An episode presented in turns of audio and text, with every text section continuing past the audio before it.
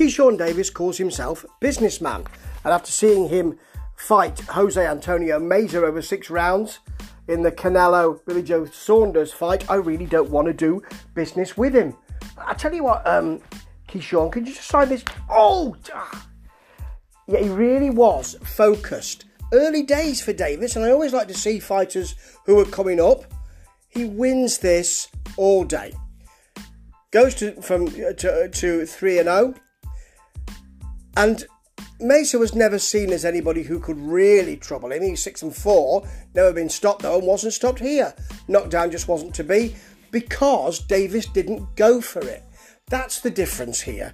He does a, actually. Davis did a little stutter step at the end of the. You know, he was just kind of um, just kind of rubber legs because um, he really stiffened um, Meza with a punch at the end of that first round, and and, and uh, Meza's legs just went a little. So it was just just showing us, but generally, you know, he kept a high defence.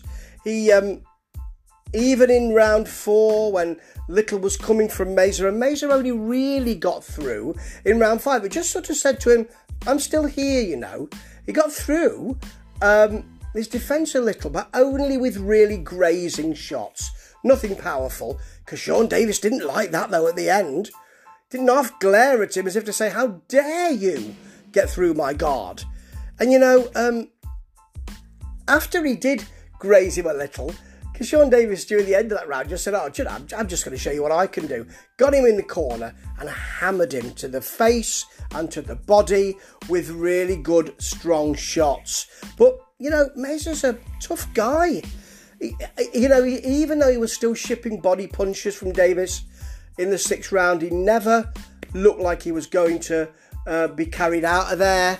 Never looked like that. And, you know, it's good for Davis to get these rounds in the bank. And what I really liked about this was that for a young fighter, didn't look flashy, did go about his business, thought, oh well, after the first round, I think he might have thought knockdown might be on here, but didn't go for it, just waited patiently to see if it was going to come.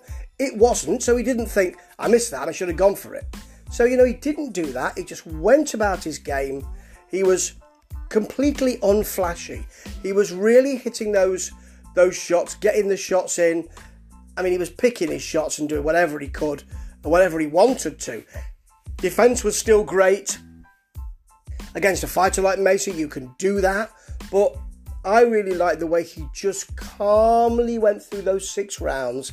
And this bodes well for Davis as a fighter in the future. I like to see him when they're just starting out, and I'll be keeping an eye on this one because this was a really good if not flashy and entertaining, fight. But that doesn't always have to be that way when you like boxing. Ta ta.